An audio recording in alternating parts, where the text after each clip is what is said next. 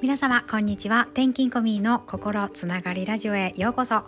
この放送は転勤を得て感じたこと気づきや学びそしてこの放送を聞き終えた頃には少しでもニコッとクスッとなるような時間を一つでも増やしていきたいなという思いで発信しております、え、今日はですね子供の好奇心についてお話ししていこうと思います。よろしくお願いします。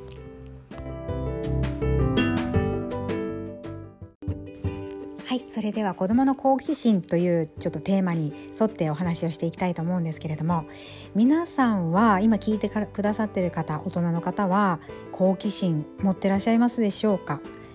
まあ好きなことを探したらあれとかですねまあいろいろあると思うんですけれども今ですねちょうど子供が近くの幼稚園に変わってからあのこれまでだったら車で送り迎えしてたんですけど今はあのすぐそこなので歩いて徒歩、まあ、7分ぐらい厳密に言うと7分ぐらいなんですよね。約10分と考えていくんですけど、えー、その際にですね歩いていくんですけれども、えー、歩いていく時に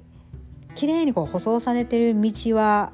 行かないんですよね。私はいかに近道で行くかっていうのを探しているんですけれども子供にとってはその行く道のこの道があのなんだろう楽しみをどうこう探していくかっていう例えば雨上がりの日には、えー、この水たまりを避けていこうねとかあとなんか点々としたこのガムの跡みたいな黒いのが残ってる道ってあるじゃないですか。それを、えー、探してはこう飛び越えていこうねとかいう常に遊びを探しているつまりこう好奇心を持って過ごしているんですよね。であの前のインスタの投稿にも投稿させていただいたことがあったんですけど、えーとですね、子どもの笑う回数1日何回だと思いますかっていうふうに多分挙げてたと思うんですね。以前のこうインスタを見ていただいたら分かると思うんですけどこの子どもの笑う回数って実は400回もあるっていうふうにあのなんかの雑誌で見たんですよね。よくあの私も最近聞きますこれ。で一方で大人の回数大人の笑う回数って何回ぐらいだと思いますか？まあだいぶ少ないとは思うんですけどこれがだいたい15回ぐらいと言われているんですよねだいぶ少ないですよね。まあ、そうですよねもう好奇心というよりはもう流れが決まっていたり、まあ、こうするとああなるだろうなっていう予測ができているのでなんだろうこう好奇心というよりお笑いで笑うみたいな あとはずっこけて笑うみたいなそんな感じで笑いが出てきたりすると思うんですよね。あとはまあ人と人とでこう関わる時にニコッと笑顔を持ってらっしゃる方っていうのもいらっしゃると思うんですが子供に比べるとだいぶ低いみたいなんですよね。でそこであの脳科学的に見るとですねその脳はニコッと笑っていると何に対してこう幸せだったのかその、えー、何で笑っているのかっていうのを脳はこう探していくそうなんですよ。なんですけれどもその笑いっていうのはいろんなこう効果効能があると言われていて、まあ、例えば免疫細胞が上がって免疫力が上がったりあとは何ですよ幸せホルモンが増えたりいろんなこうメリットしかないみたいな笑うとですねというのがあってでここでその価値観の違う方とか新しい方との出会いでまあこの人とはちょっと違うなっていうことがあったとしてもそれをですね、えー、子供のように好奇心を持って過ごすとえなんでそういうふうに結論そうなるんだろうっていうところをこうなんだろう好奇心となるとワクワクしてまた面白いなってなるわけですよ。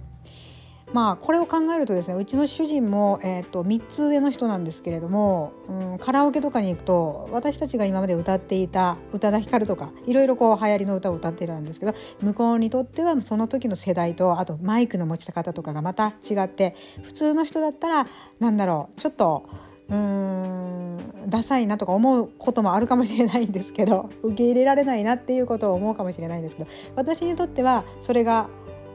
面白いなって思ったんですよね。それってつまり好奇心なのかなっていうふうに思いました。今思うとですね。それがずっと長く付き合っていくとまあ一緒に家族になって過ごすことが増えていくと好奇心というよりはまたみたいな感じを思ったりなんでしてくれないのっていうのが強くなるかもしれないですね。なのであのできるだけ好奇心を持ってっていうのも難しいかもしれないんですけど面白いなっていうふうにこう切り替えると、えー、人生まあ、これから生きていく上で